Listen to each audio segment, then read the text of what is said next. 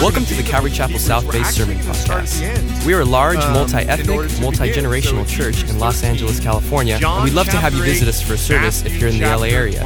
Visit ccsouthbay.org to learn more about us and to find out service times. If you have any questions, shoot us an email at hello at ccsouthbay.org. Enjoy today's sermon, and we hope to see you at church soon. Concerned about that, um, because some of you will be like, "Well, wow, we'll be in this book for 15 years." Um, that is a possibility. However, uh, I'm only getting first through, through the first three chapters tonight. Uh, so uh, I'm looking forward to that. Now, I don't know about you, but I am super stoked about Food Truck Thursday.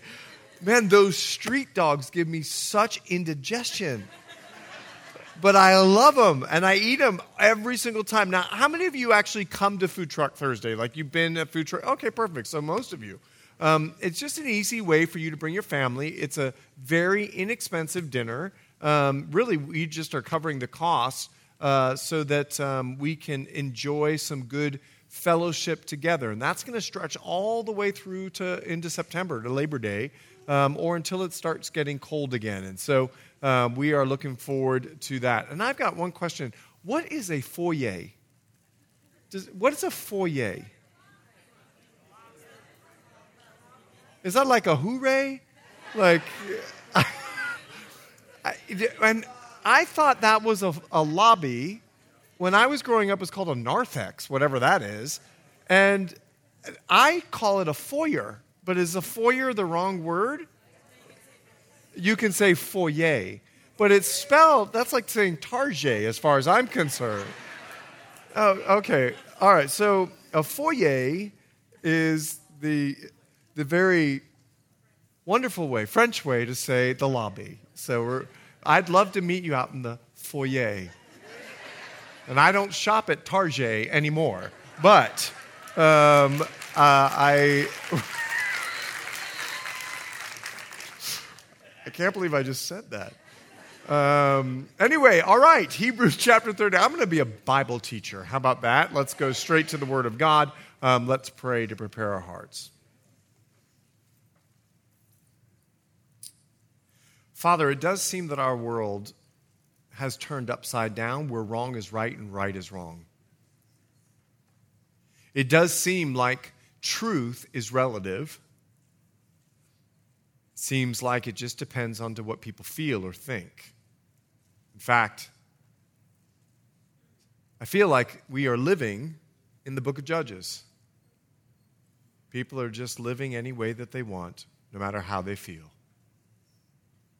And in this day, your spirit speaks this word. For it wasn't just a truth for the first century, because you are truth, absolute truth. And it seems, Lord, that there are many who are walking away.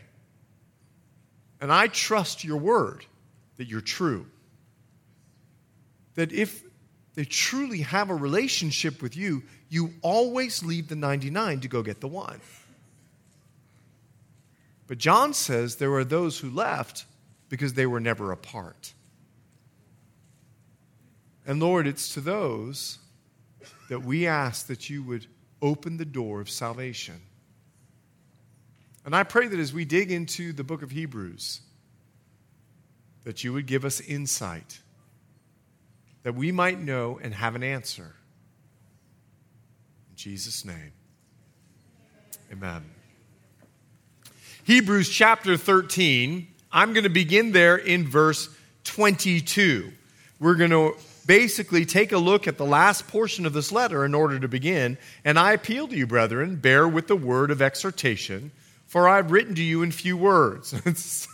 I wonder what a lot of words would have been after 13 chapters know that our brother Timothy, so he has a relationship with Timothy, has been set free. So we also know that he was in prison, with whom I shall see you if he comes shortly. Greet all those who rule over you, and all the saints. Those from Italy greet you. So we also know it's been written from Italy. Grace be with you all. Amen. Take a look again at verse 22. Maybe you'll circle the word, I appeal. It's the Greek word parakaleo. Now, that word should sound really familiar to us because that is the root word of the same word that Jesus used to describe the Holy Spirit, the paraclete. And what the author wants us to know is that he's appealing. He's coming alongside of them because he wants to help them in the midst of their first century world. That's what the author wants to do. Now, speaking of the author, we don't know. And I'm not going to argue with you as to who you think it is because it's Barnabas. there are three contenders maybe Paul, maybe Barnabas, or maybe even Apollos. Theologians tend to land on one of those three. A sanctified guess on my part is that it was Barnabas, the son of encouragement. That's what his name means. Of course, he would write an encouraging letter. That's what the son of encouragement does. And we see in this particular word to the Hebrews that this is an encouraging letter. That's what it was meant to be. Now, the reason why I don't think it's Paul, it's not written in Pauline style. In fact, around 200 AD, when Tertullian, one of our early church fathers, was writing his commentary, he said, basically, matter of fact, that Barnabas was the one that wrote this book. Now, Barnabas was a Levite. According to Acts chapter 4, verse 36, he came to Christ after the resurrection, and he was a Levite. And it seems that he's very familiar, very comfortable with Levitical ways. Barnabas was also living in Italy, so to, extend a greeting from Italy, well, that would also qualify Barnabas. And the reason why I say it doesn't seem to be Paul is because Paul would say something like, I command you, not I appeal.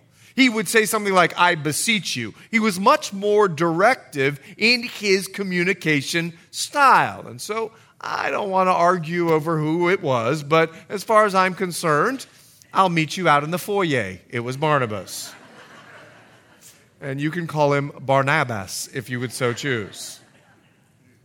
But the author, he wants to come alongside this group for a really good reason. Take a look. I appeal to you, brethren. They're brethren, they're Christians. In fact, in Hebrews chapter 3, verse 1, he writes to them and he says, Therefore, holy brethren, partakers of the heavenly calling. Now, this is really important as we dig into this because there are five very strong exhortations in the book of Hebrews, and it's important for us to begin with the foundation. He is writing to people that are Christians, they are followers of Jesus, but they were undergoing many trials for their faith. They were undergoing many trials for their faith. In fact, flip over to Hebrews chapter 10. Just go to the left a little bit just go to the left a little bit, and we're going to kind of let our fingers do in the walking in the last few chapters of this book. But Hebrews chapter 10, if you look at verse 36, he says to him, For you have need of endurance. The reason being, they're going through trials. So that after you've done the will of God, you may receive the promise for yet a little while. And he who is coming will come and will not tarry. Now the just shall live by faith. But if anyone draws back, my soul has no pleasure in him. In other words, don't turn away.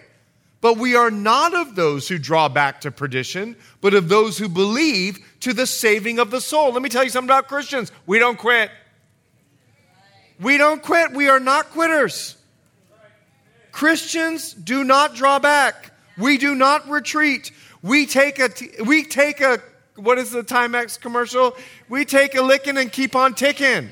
Okay, now for those of you that were born in the 1990s, God bless you. You have no idea what I'm talking about.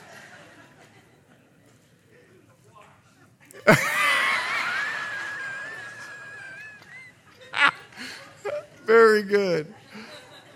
Now, here's what's going on it is a watch, it was a watch commercial, but Christians don't quit. And here they are undergoing many trials and some of them are walking away from the faith. See, the first century, they worshiped many gods. In fact, anytime the Romans conquered someone, they just took the god into their Roman, uh, uh, many multi theistic gods and just made them one of theirs. See, they had looked at history and religion had caused a lot of strife. And so they wanted to eliminate strife in the Pax Romana or the peace of Rome. So they allowed every and any God so that the, there wouldn't disrupt the peace. In fact, you could have any God you wanted. You could have the God of this and the God of that. No matter how you felt, no matter what you wanted to do, you could go and you could worship that God. And if you wanted a little fling for the night, oh, you could go worship Venus because that would be considered worship. They came up with a God for everything. So, what the Romans did was, so there wouldn't be any contention, they just accepted and embraced every God. And then the Augustan cult evolved. And the Augustan cult, basically, all you had to do as a Roman citizen was go into the temple of Augustus, who was called the Son of God. Okay, small g. He was called the Son of God because he was the foster son of Julius Caesar, who they gave the Roman Empire credit to. So he was called the Son of God, Augustus. That's what he was called. And all you had to do once a year was go into the temple of Augustus and just simply worship Augustus for a little bit, and then you could go back to work. And you would receive a little ticket that said, okay, you have qualified, you paid your taxes to Augustus. The Christians had a problem with that. You know one real famous one. He's in the book of Revelation Antipas. Remember? Jesus commended him because he was willing to die for his faith because he would not worship Augustus. He wouldn't do it. So they're going through a rough time. Timothy had just gotten out of jail. And take a look, if you would, go back with me to Hebrews chapter 13. Now take a look at verse 3. He says this in verse 3 Remember the prisoners as if you're chained with them. Some of the church were in jail.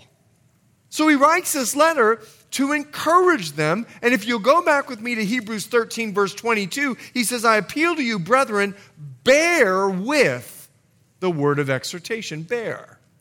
Now, this word, it means to hold up under, to hold back from falling. I want you to bear with, I want you to hold up. See, people were leaving. Flip a few pages over to Hebrews chapter 10. Take a look if you would. Hebrews chapter 10.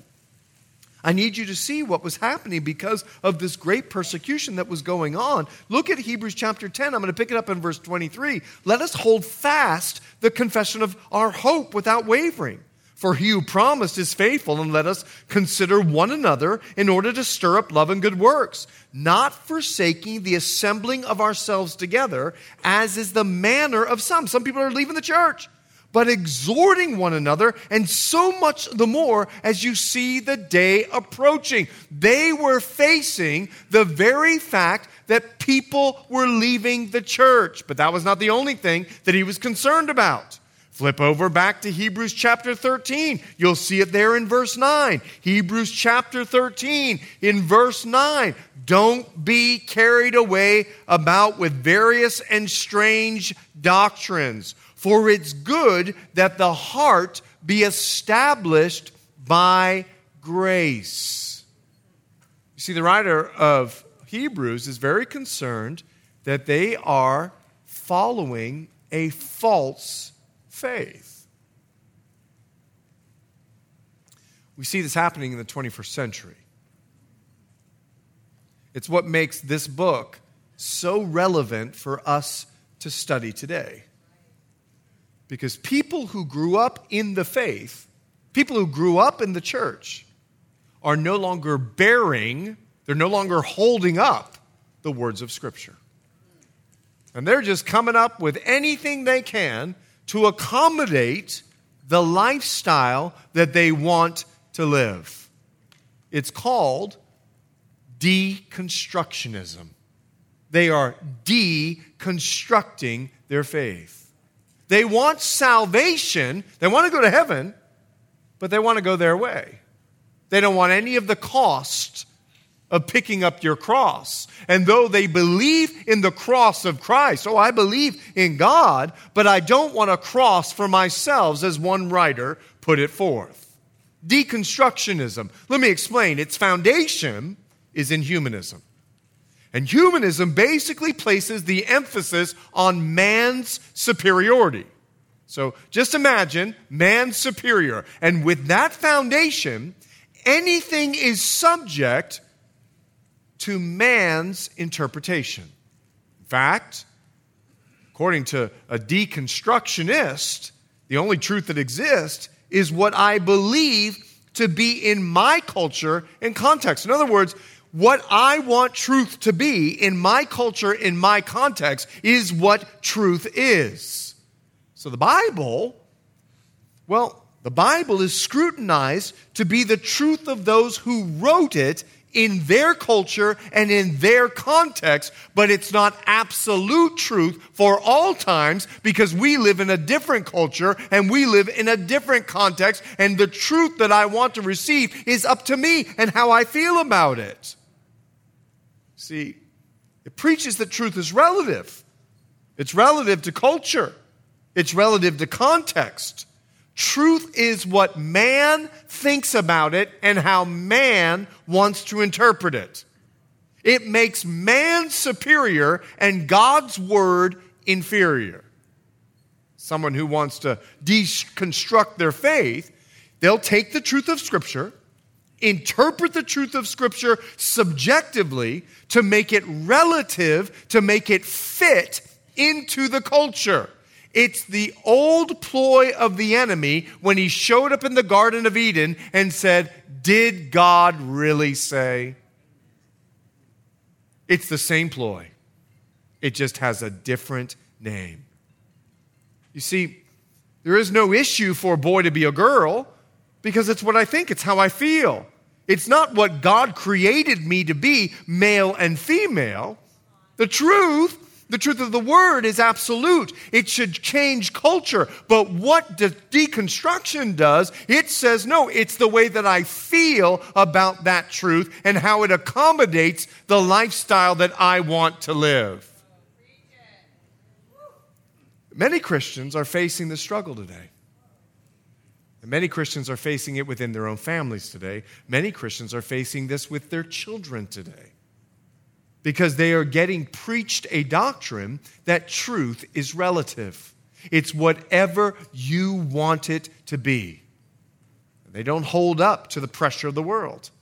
They can't answer the questions that the world is asking, and they usually have a bitter pill about the church. And if God is so loving, then why won't he love and they just label any sin, sinner or sinner that they want? Well, he does love the sinner, but he hates sin. And because he hates sin, he sent his son to die on the cross so that we can have a relationship with him.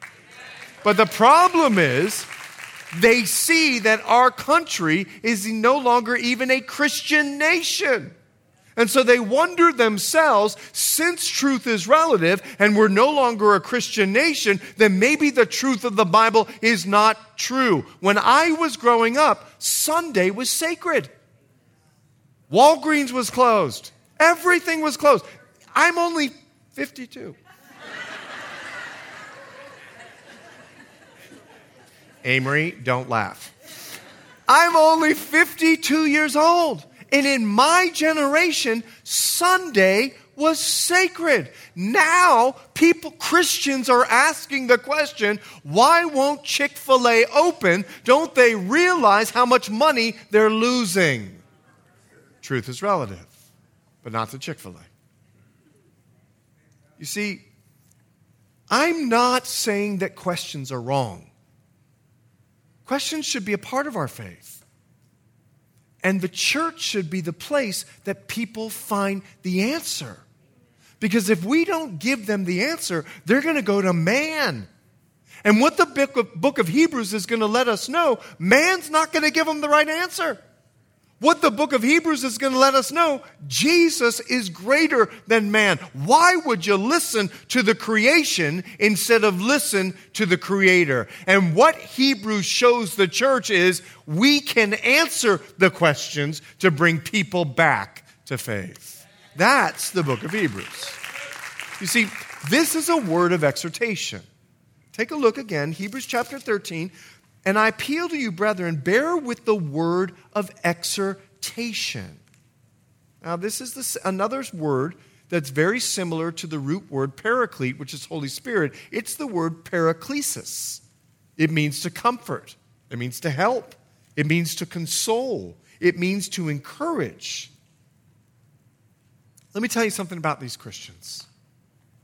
Their world was being rocked. Go with me to Hebrews 12. Just go back another page. Hebrews chapter 12. They needed to be consoled.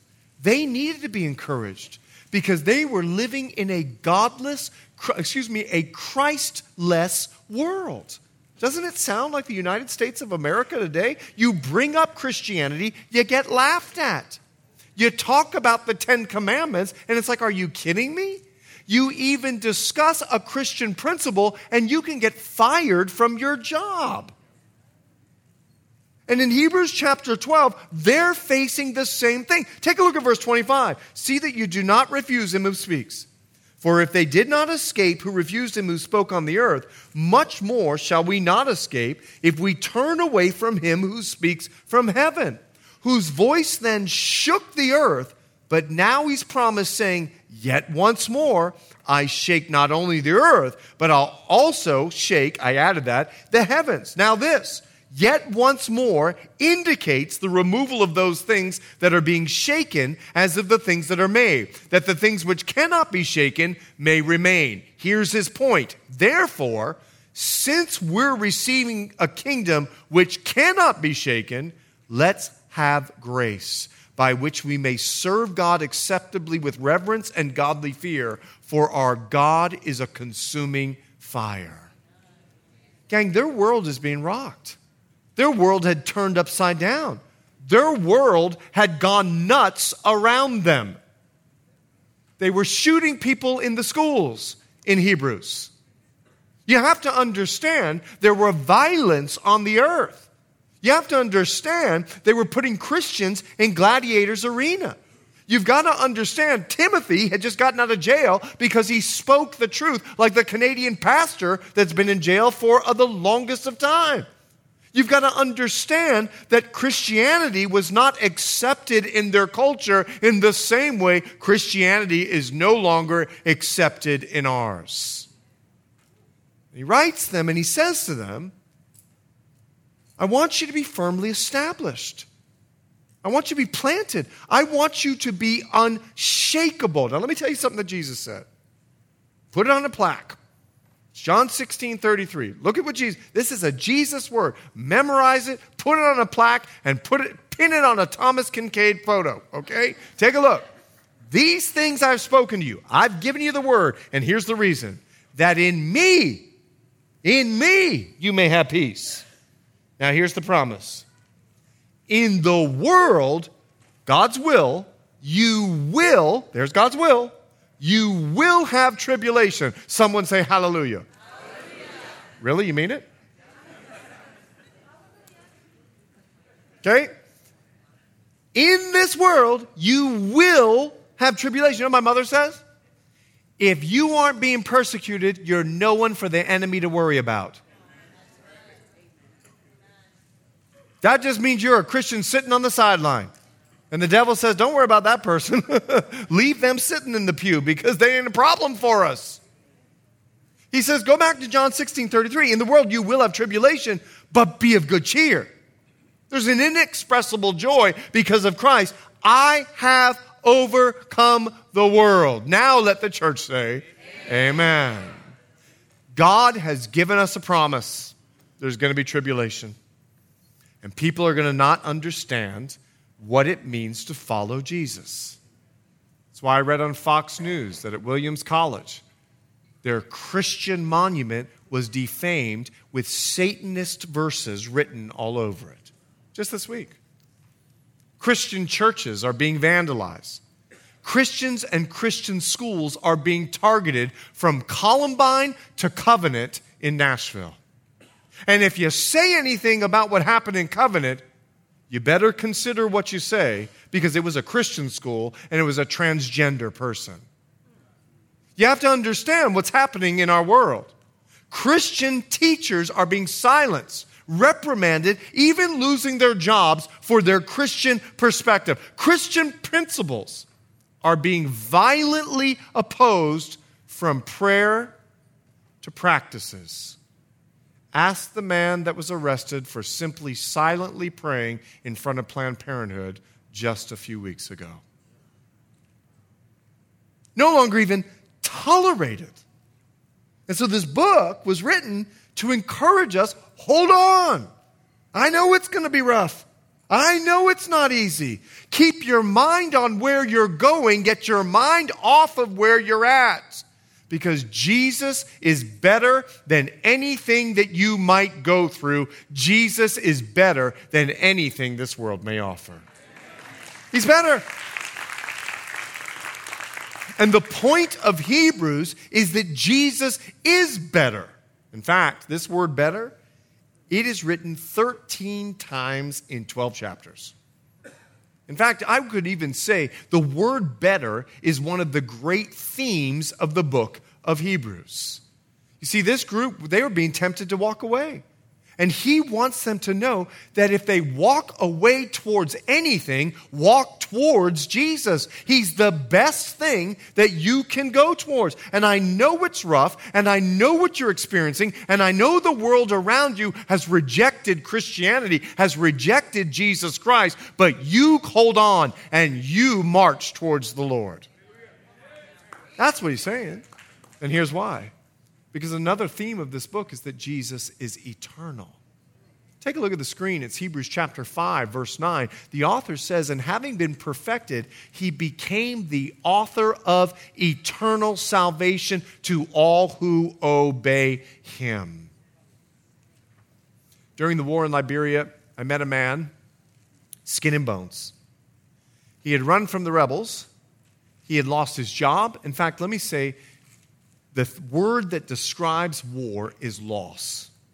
You lose your friends, you lose your family, you lose your life, you lose your job, you lose your finances, you lose your house, you lose your food. Loss describes war.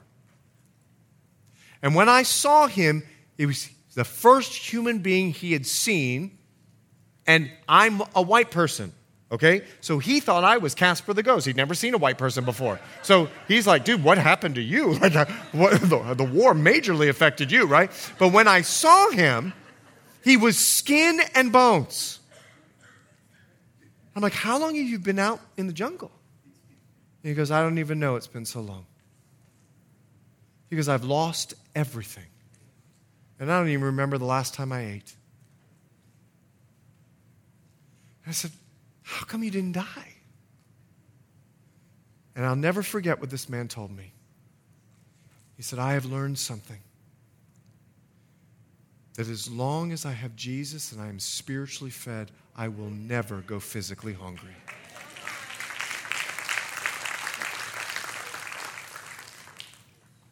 I'm like a 24 year old kid listening to a man who has lived in the jungle without food for God knows how many days.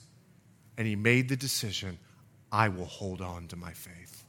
No matter what is around me, I will hold on to my faith because it's the only eternal thing.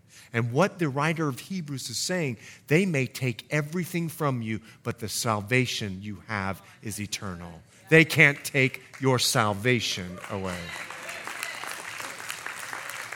And Corrie ten Boom's sister was in the Nazi concentration camp. She was dying of pneumonia. And she said, God is so good.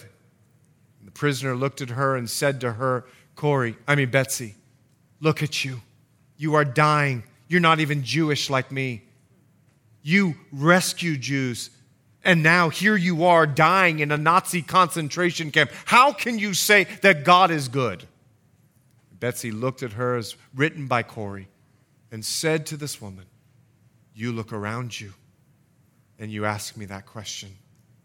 But I say, Greater is he that is within me. And I look within me and I say, God is good. God is good. So, with this background, now let's dig in. Now, I need to warn you about the book of Hebrews. Prepare yourself. Because as we study Hebrews, it's like studying Job. Did you hear me? Because what the Lord is going to do to our church is prove His word to be true in our lives. He is preparing us for an age. And I believe that Calvary Chapel South Bay needs to hold on. That we have decided to go to war against the enemy. And no matter what comes Calvary Chapel South Bay's way, this church will hold on to the truth of the word. Amen? Are you ready? No one's walked out, so let's go to Hebrews chapter 1. When I was on the mission field, I heard of a story of a group of gunmen that worked, walked into a church in a country where Christianity was illegal. They had masks on and machine guns, and they said, if you want to leave, you can leave and deny Christ. If you stay, you choose to die. Two thirds of the church got up and left. When the last person walked out, they locked the doors of the church. They took their masks off and put their guns down. And they said, Now, let the real church worship the living God. Can you imagine? Can you imagine? Just think for a moment what these Christians were living with. Wondering daily, not if they were coming for your family, when they were. And they were leaving the faith. They were walking away. Isn't Jesus coming? He promised that He would. Can we trust Him? Can we trust Him at His word with everything that we're walking through? I've lost my job. My family has rejected me. I mean, they are saying, Why are you sticking with this Christ thing? Come back to Judaism. And now in Hebrews chapter 1, he deals with the very first question. Take a look, if you would, verse 1. God. I love the way any book that begins with the name of God has got to be a good book. God who at various times and in various ways spoke in times past to the fathers by the prophets. Now, I told you you're only getting through the first three verses, so stick with me with verse 1. Isn't it wonderful that God speaks? Isn't it wonderful? What a powerful truth of our faith that our God talks to us. I have been to India. And it amazes me the amount of idols. I have been to Thailand, and Buddha is everywhere. And no matter what you say to Buddha,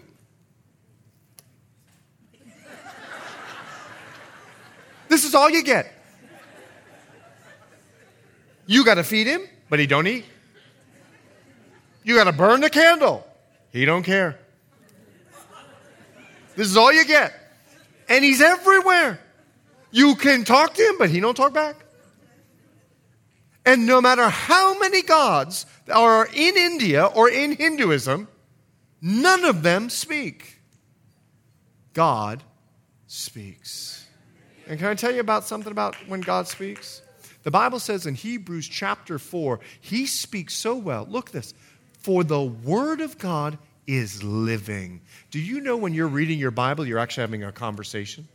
You're not reading a book, you're having a conversation. You're getting a text message straight from heaven's throne to your heart. Bing! Read it because it's good for you. Listen, it's living and it's powerful. The Word of God is powerful and sharper than any two edged sword, piercing even to the division of soul and spirit and of joints and marrow, and is a discerner of the thoughts and the intents of the heart. There's a guy in our church on Sunday. He will meet me out in the foyer. He'll meet me out there, and he will say to me, You got me today. You got me again. I felt it. You got me. And I will say to him, I didn't get you the word of God took its sword and just went like this. Well, he got me. He got me again. It's just the Word of God. It's what the Word of God does because the Word of God is not a book, it's Him speaking to you. That's what he does. He speaks and he guides us and he directs us into all truth. Let me tell you why. He's the God of truth. Turn with me to John chapter 8. I ask you to keep your finger there. John chapter 8. We're going to pick it up there in verse 31. Listen to what Jesus said. This is Jesus talking, living inactive.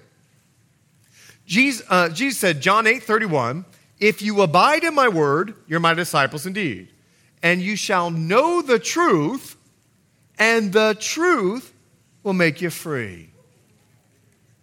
Okay, let me ask you a question. Who today would like to sign up to be a slave? A slave to cigarettes, a slave to alcohol, a slave to drugs. Who would like to be a slave to a girlfriend, a slave to a boyfriend? How many of you would like to be a slave to a relationship? The very word makes us mad, and it should. But what Jesus offers is freedom, unshackled. Now, do you want to be in bondage? Go the way of the world. If you want to walk in freedom, then go the way of the word. But Jesus, just a little bit further, would you go to John chapter 8, verse 43? He says this Why don't you understand my speech? Why can't you pick up what I'm saying? Why is the word not piercing you? because you are not able to listen to my word. You are of your father, the devil. Ouch. And the desires of your father you want to do. He's a murderer from the beginning, so he's calling him out. I know you want to kill me. And does not stand in the truth because there's no truth in him. And when he speaks a lie, he speaks his own resources, for he's a liar and the father of it. But because I tell the truth, you do not believe me. We're living in a world today that rejects truth because they don't believe in Jesus. We're living in a world today that rejects truth because they reject what Jesus has to say, and Jesus is the truth. Now, just because they reject it doesn't mean it's not true, it just means they reject it. It doesn't have any bearing on the truth of the Word of God. You might feel it does, you might be hurt by what they say, but I need to let you know something. God does not need you to defend him. He doesn't need you to make him look better. He doesn't need you to cover coat his word. He just needs you to speak it and to speak it with confidence because God's not embarrassed of what he's had to say. He's not embarrassed at all. He is the truth, and the truth sets people free. Now, going back to Hebrews chapter 1, if you would, take a look. Hebrews chapter 1, once again. God, who at various times and various ways spoke to the fathers, the Bible says, by the prophets. Now, it appears by saying the fathers that he's speaking to a group of Jews because he's referring to the fathers Abraham, Isaac, and Jacob. He spoke to the fathers, he spoke to the patriarchs. He spoke to our common ground. So it seems to be in this book, and that's why it's called the Hebrews, the letter to the Hebrews. It seems that he's speaking to Jews, Jewish Christians. But these Christians, these Christians are second generation believers. Just flip over a page to Hebrews chapter 2, verse 3. Hebrews chapter 2, verse 3. Take a look. Hebrews chapter 2, verse 3 How shall we escape if we neglect so great a salvation, which at the first began to be spoken by the Lord and was confirmed to us? This is another reason why I don't believe it was Paul. Paul was a first generation uh, Christian. He heard the gospel from Jesus, he didn't hear it from the apostles. So he says, confirmed to us, including himself, by those who heard him. These are second generation believers. These are those that were still waiting for the return of Christ, wondering why he's not come, and they came to Christ through those that saw Jesus. That's us, gang. We believe because the apostles told us. We believe by the witness of Peter, James, and John. We believe that's why this book is so appropriate for us. Let me tell you what these Jewish Christians were facing. They were facing Jewish family. They were facing Jewish family who hadn't converted.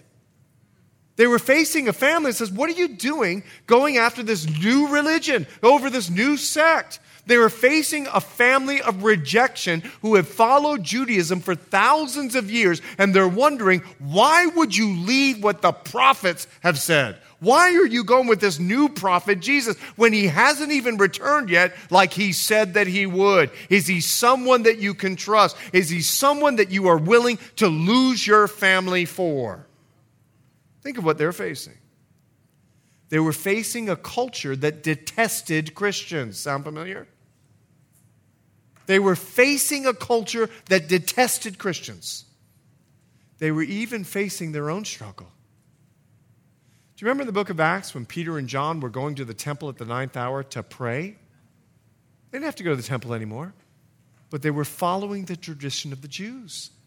They hadn't walked out of the temple yet. They were still going to the temple. They didn't have to go to the temple anymore. They didn't have to make sacrifice anymore. But Peter's whole struggle was whether or not you should be Jewish still, or whether or not you're able not to be Jewish.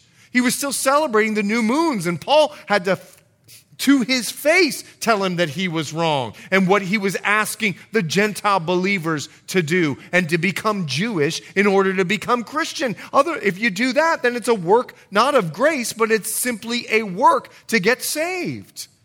And so he's saying, listen, I know that you're facing the struggle and that you're wanting to go back to your traditions. They're struggling. And he says, Listen, God spoke through the prophets. And they're looking at the prophets, and they're like, Yeah, God did speak. And everything the prophet says, they came to pass. So maybe the prophet's word could be trusted, because here we are waiting for Jesus, and he's not come back yet. We're going through all these trials. Is this really worth it when, I mean, what Isaiah said came to pass? What Jeremiah said came to pass. I mean, why would we leave Judaism if Judaism has proven to be true and we're still waiting for Jesus and he hasn't shown up? They're facing a trial. And now they're wondering if Jesus can keep his promises the way the prophets kept their promises. They had forgotten their history. Turn with me to Matthew chapter 23. Jesus calls them out on this. Matthew chapter 23, take a look at verse 29. Matthew chapter 23, woe to you, scribes and Pharisees. Now, whenever Jesus says woe, you better go, whoa. Whoa. No, I mean, you don't have to tonight, but you're more than welcome to, okay? Woe to you, scribes and Pharisees, hypocrites, because you build the tombs of the prophets and adorn the monuments of the righteous. Verse 29, now verse 30. And say, if we had lived in the days of our fathers, we would not have been partakers with them in the blood of the prophets. Therefore, you're witness against yourselves that you are sons of those who murdered the prophets. Fill up then the measure of your father's guilt. Serpents, brood of vipers. Can you imagine if I began a message like this? I mean, Jesus, great speaker. Serpents, brood of vipers, how can you escape the condemnation of hell? Therefore, indeed, I send you prophets, wise men, and scribes. Some of them you will kill. He sanctions martyrdom. Some of them you will kill and crucify, and some of them you'll scourge in your synagogues and persecute from city to city, that on, that on you may come all the righteous blood shed on the earth, from the blood of righteous Abel to the blood of Zechariah, son of Berechiah, whom you murdered between the temple and the altar. Assuredly, I say to you, all these things will come upon this generation. So the Christians are looking about the time that the book of Hebrews is written. Well, they crucified Peter and they crucified him upside down. They beheaded Paul. Paul, by the time this letter is written, has passed away, about 69 AD. I mean, they've exiled John, they boiled him in oil. Jesus hasn't come back yet. He's letting all of his people get martyred. He's letting all of his people get killed off. I mean, what's going on here? And they're struggling. They're struggling in their faith and they're wondering should we just go back to Judaism? I mean, everything that the prophets said was true. And what Jesus is saying is, you didn't believe the prophets when they were here. You murdered them. You murdered Abel and you murdered Zechariah, son of Berechiah. And now you build these huge monuments to Zechariah because now you realize that his word was true. And you're doing the same thing with Jesus because what he said is true. And now you're turning away from it because it hasn't come to pass yet. And that's what we have to be careful of. Now, he's not saying that the prophets are not great. The prophets were great. I mean, come on, think about it for just a moment. Elijah, the great prophet of Israel, he brought fire down from heaven. That's pretty cool. Elisha, he resurrected the Shunammite's uh, son, the Shunammite woman's son. That's pretty incredible. Isaiah prayed for Hezekiah and he was healed and given another 15 years of life. Jeremiah prophesied that Jerusalem was going to be destroyed, and no one believed him. And in 60 years of ministry, we don't know that Jeremiah had one convert. We don't know. No one believed him that Jerusalem was going to be taken, but Jerusalem was taken, and Jeremiah was right. What about Daniel? Daniel was an incredible prophet. He survived the lion's den simply because he chose to pray three times a day. Daniel gave the history of the world that they are now living in, the Roman Empire that Daniel prophesied out of Nebuchadnezzar's dream. What about the greatest of prophets, John the Baptist? He was a great guy. Jesus even said there's no one born greater among women because he got to announce Jesus. You see, the truth of the prophets is that they were great, but the truth of the prophets is they were all pointing to Jesus because Jesus is greater, because Jesus is better. But these guys, they were putting Jesus on the same level. Let me tell you what they were saying. He's just a man like the other prophets. I need you to hear that because it's a doctrine in the world today. The prophets are great. Is Jesus greater? I mean, what the prophet said came to pass, but Jesus hasn't returned yet. So is what Jesus said going to come to pass? Or is he just a, another good prophet, another great prophet? Peter believed it. Do you remember on the Mount of Transfiguration? And they're up there, and Moses and Elijah showed up. And Peter goes, This is so cool we need to make three tents one for Moses, one for Elijah, and one for Jesus. Even God in heaven couldn't take it anymore. God in heaven is like, You, Peter, you don't get it. The Bible says that God in heaven interrupted Peter in the middle of what he was saying. In other words, we don't know all else what he was about to say. And he said, Listen to him, listen to Jesus. Peter was putting Jesus on the same level as Elijah in the same way that the group in Hebrews is doing, is doing in Hebrews chapter 1. Putting him on the same level. And what Jesus, what uh, the book of Hebrews is getting across is the prophets are great, but Jesus is better. Jesus is better. You see, those that want to deconstruct faith, they're doing the same thing. Jesus was a great man. I mean, he was like a prophet, but he definitely wasn't God. He's a great man. I mean, he did a lot of great things. He did a lot of kind things. He even said a lot of great things, like, you know, turn the other cheek. I mean, the golden rule, do unto others. He was a great man. I mean, he was so kind that he offered his lunch and everybody saw that he was willing to give his five loaves and two fish. So they took out of their lunch bag all the fish and the loaves they had. And Jesus set a great example. It wasn't a miracle. They saw Jesus give and they decided to give. That's how they fed the 5,000. That's what's out there. Jesus didn't do a miracle, miracles were added.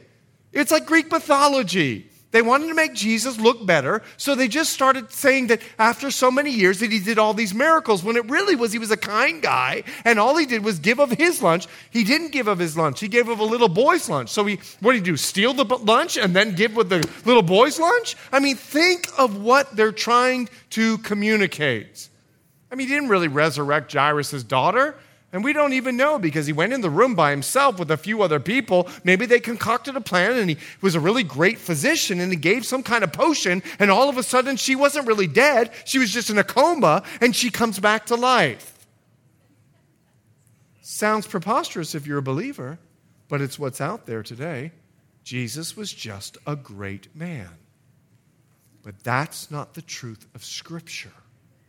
Take a look, if you would, go back with me to Hebrews chapter 1. Hebrews chapter 1.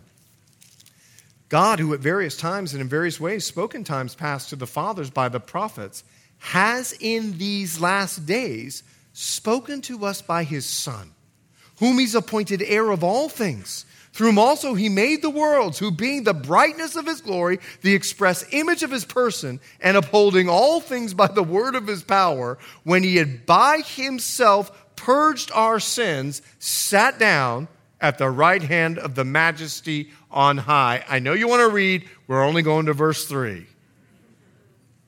And here's what the writer does the prophets are great, but Jesus is greater than the prophets because he's more than a man, he's the God man. And in these two verses, the writer of Hebrews gives us seven theological principles that we're going to walk through real quickly. Take a look at the first one. He has in these last days spoken to us by his Son. The Father declared him to be the Son. This is my son, my beloved son, in whom I am well pleased. There in the baptism, everyone heard it. The Father spoke, This is my son. In Jesus declared himself to be the Son. In Mark chapter 14, he says this, but he kept silent and answered nothing. Again, the high priest asked him, saying, Are you the Christ, the Son of the Blessed? Jesus said, I am. Those were the same two words that God the Father used when he was speaking to Moses at the burning bush. I am who I am. Trust me, the high priest knew exactly what Jesus was communicating. But if you're struggling with that belief, the Spirit declares him to be the Son. It's Romans chapter 1, verse 4. And the Bible says in Romans 1 4, and he declared to be the Son of God with power according to the Spirit. So, because of the Spirit of holiness, by the resurrection from the dead. The very fact that Jesus rose from the grave on his own by the power of the Spirit is the sheer proof that he is the Son of God. Now, did you hear that? He's not man, he's the God man. Now, I got a question for you. Why would you choose what man has to say over what God has to say? you know what's amazing to me? It's amazing to me how everyone is an expert when it comes to the subject of God. Just go to a college campus and they got a lot to say about God.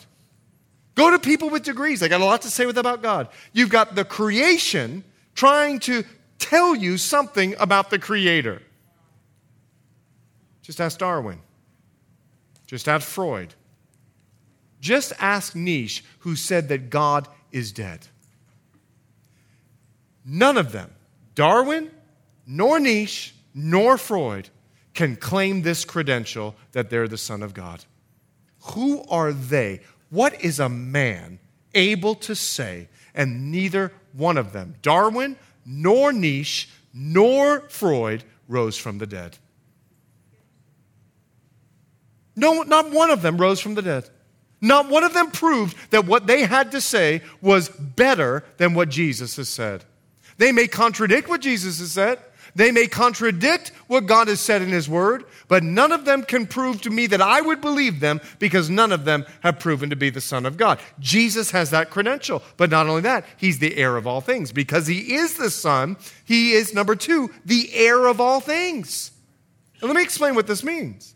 In Jesus is all that the Father is and all that the Father has. Did you hear that?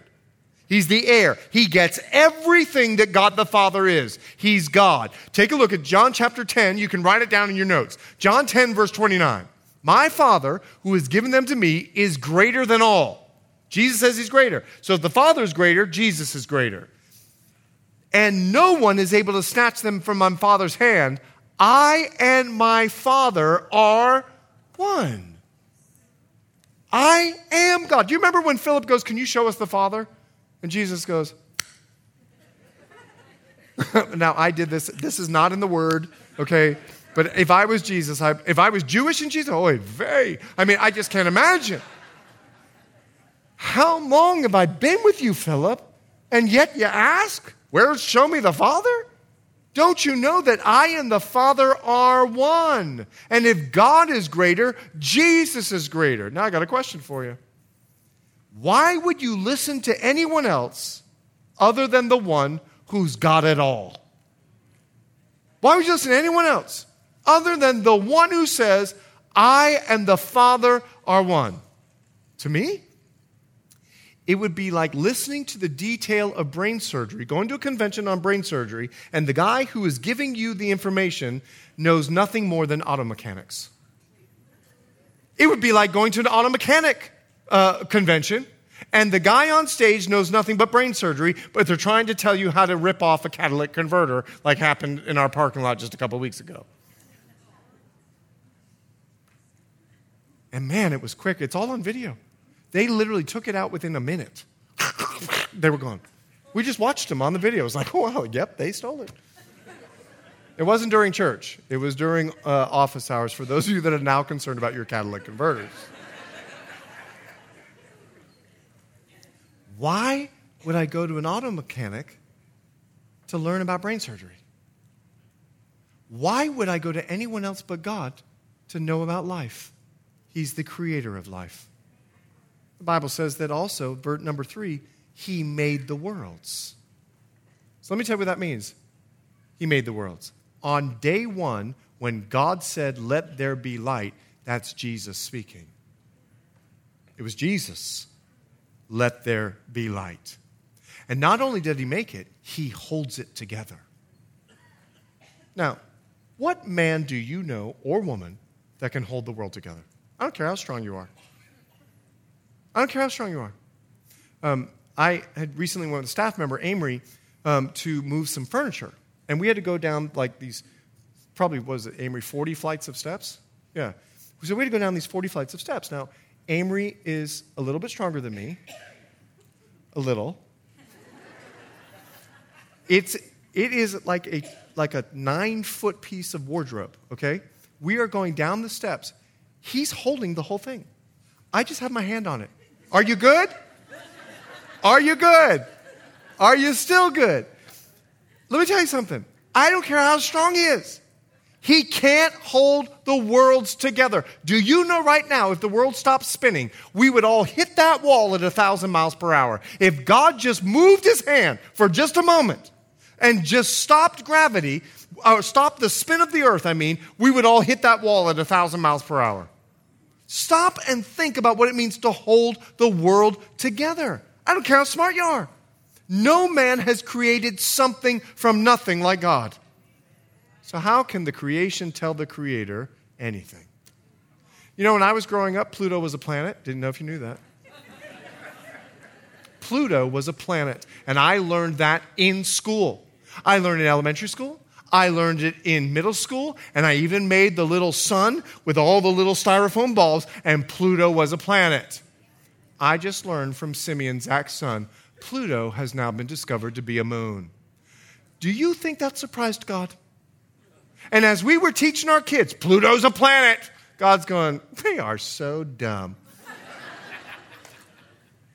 because we know we know. And now Pluto is a moon. I wonder what else they're communicating as truth, like evolution, when God says, I created the world in six days, and on the seventh day I rested. I rested. The Bible says there was an evening and a morning, 24 hour days. There wasn't a million years in between. There was an evening and a morning. It describes a day. What else is wrong? Let me tell you something. He knows. Just ask him. He's the creator. Ask him. He says, Seek me, you'll find me. And when you seek And when you ask, when you knock, I'll open up. It's just who our God is. We've got to get those that are deconstructing their faith to start asking God the questions instead of asking man the question. He'll answer. Just get them seeking. And whenever I talk to someone who has walked away from the faith, I leave and I say this just ask God. All I want you to do tonight before you to go to bed, I want you to say, if you are real, show me. That's all I want you to do. If you're real, show me. That's all I say and then I walk away because I know God to be true to his word. He says, If you seek me, you'll find me. He says, All you have to do is ask, it'll be answered. And so I always get unbelievers or those that have walked away simply to ask a question. Number four, the Bible says he's the fullness of God. Let me tell you about the prophets. Let me tell you about the prophets. They only got bits and pieces of the whole truth. They only foretold portions, not the whole. That's why we got to piece it together like a puzzle. But can I tell you something about Jesus? He knew the whole and knew we couldn't handle it. Take a look what Jesus says, John 16, 12. You love this. I still have many things to say to you, speaking of the disciples, but you can't bear it. In other words, I know it all, but you can't know it all yet. But the Spirit of God will reveal it to you when you can handle it.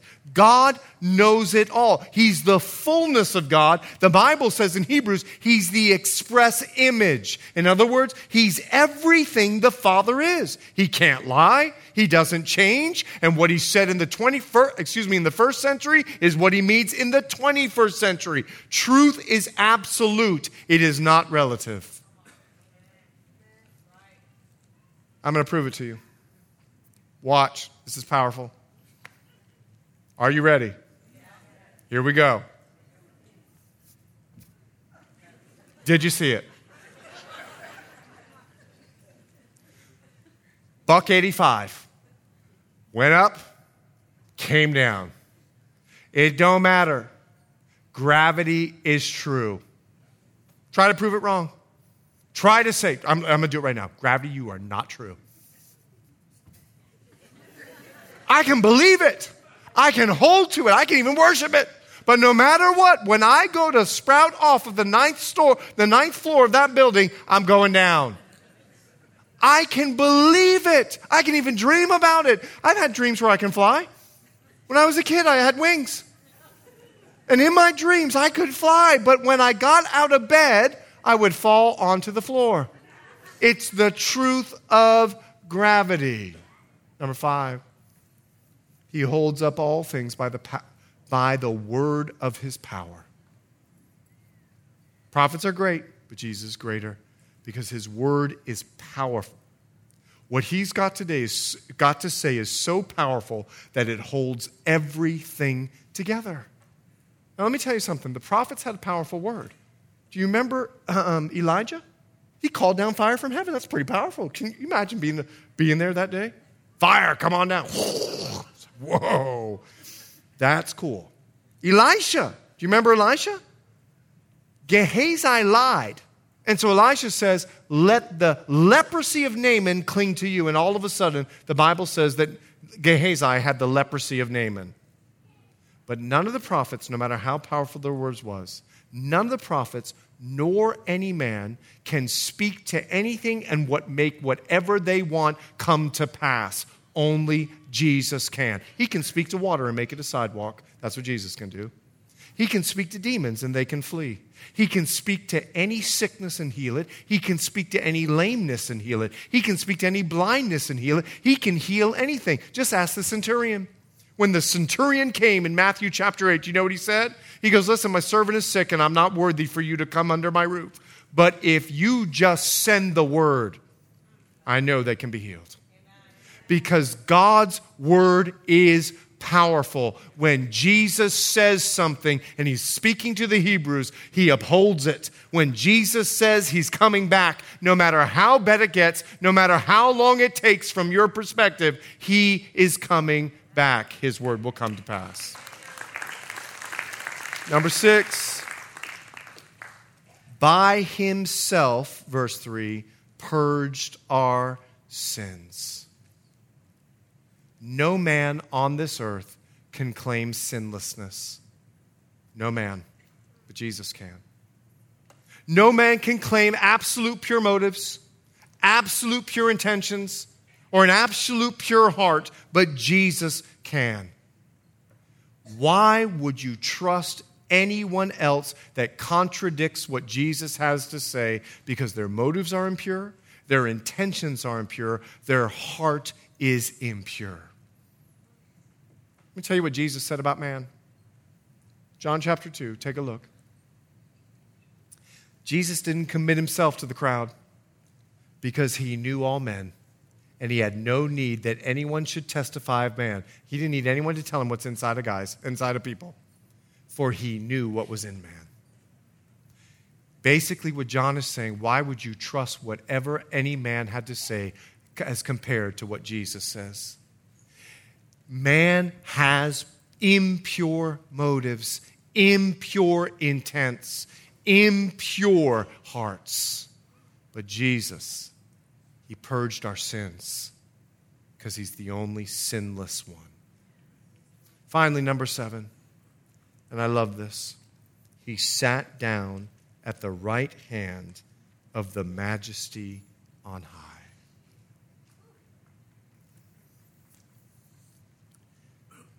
Let me show you something. Another powerful illustration. It's been a long day. Oh. You know you're getting old when your body starts talking to you when you sit down and when you wake up, right?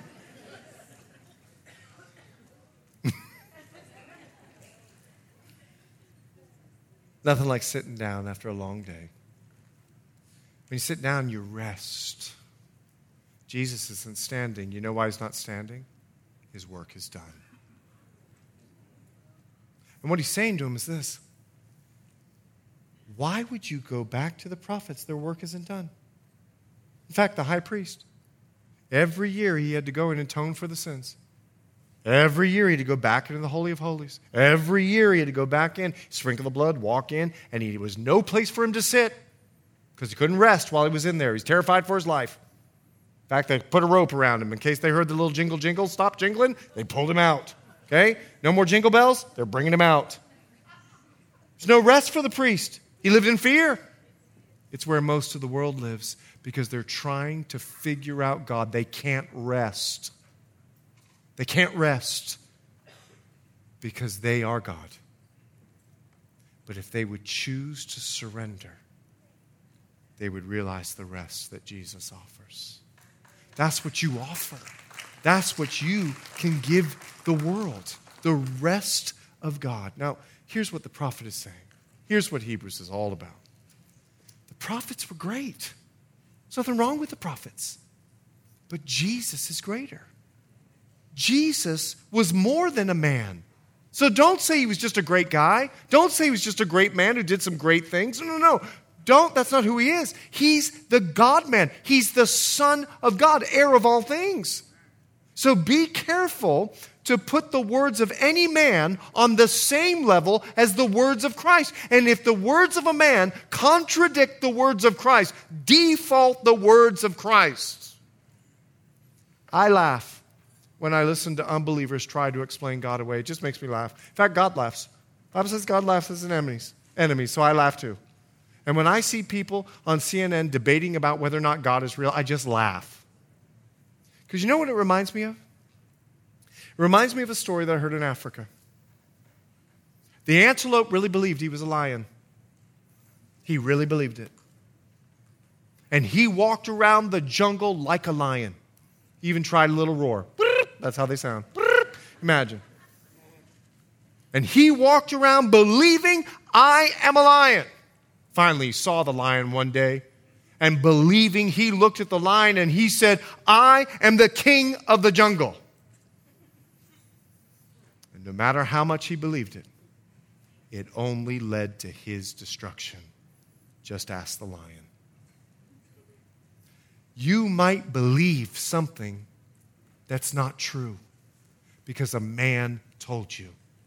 And what the writer of Hebrews is saying, default what Jesus told you because what he says is true. Man's way will only lead to destruction. Amen? So, Father, we do thank you for your word, and we're so grateful that you are the Son of God. Jesus, thank you. The prophets were great, but they were just men. And you are greater than any man. You are Jesus. You're the Son of the living God, heir of all things. You and the Father are one. And so, Lord, I pray with the confidence of that, that your church will march out into this world and trust you no matter what it is that we go through.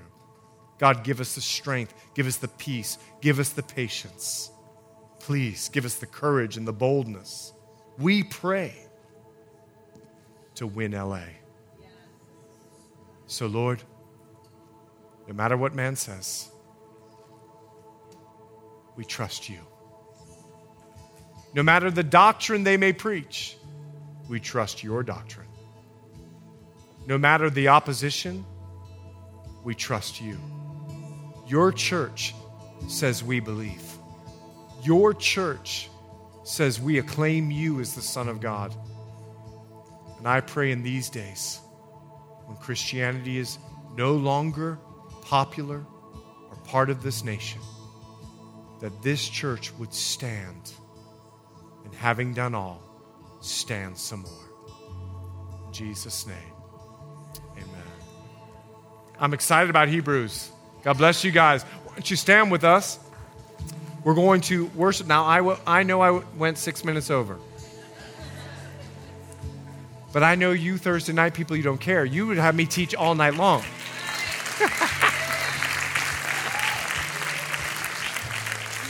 Some of you are not clapping, and I saw, okay? the book of Hebrews next week, we're going to be dealing with the New Age movement because they were going to angels, the mystical. And he's saying, listen, Jesus is greater than angels. The angels were great, did a lot of great things, but Jesus is still greater. And in our day, people are attracted to the mystical. They, they, they love the mystery of the mystical. And what the Hebrew writer of Hebrews is going to let us know Jesus is greater.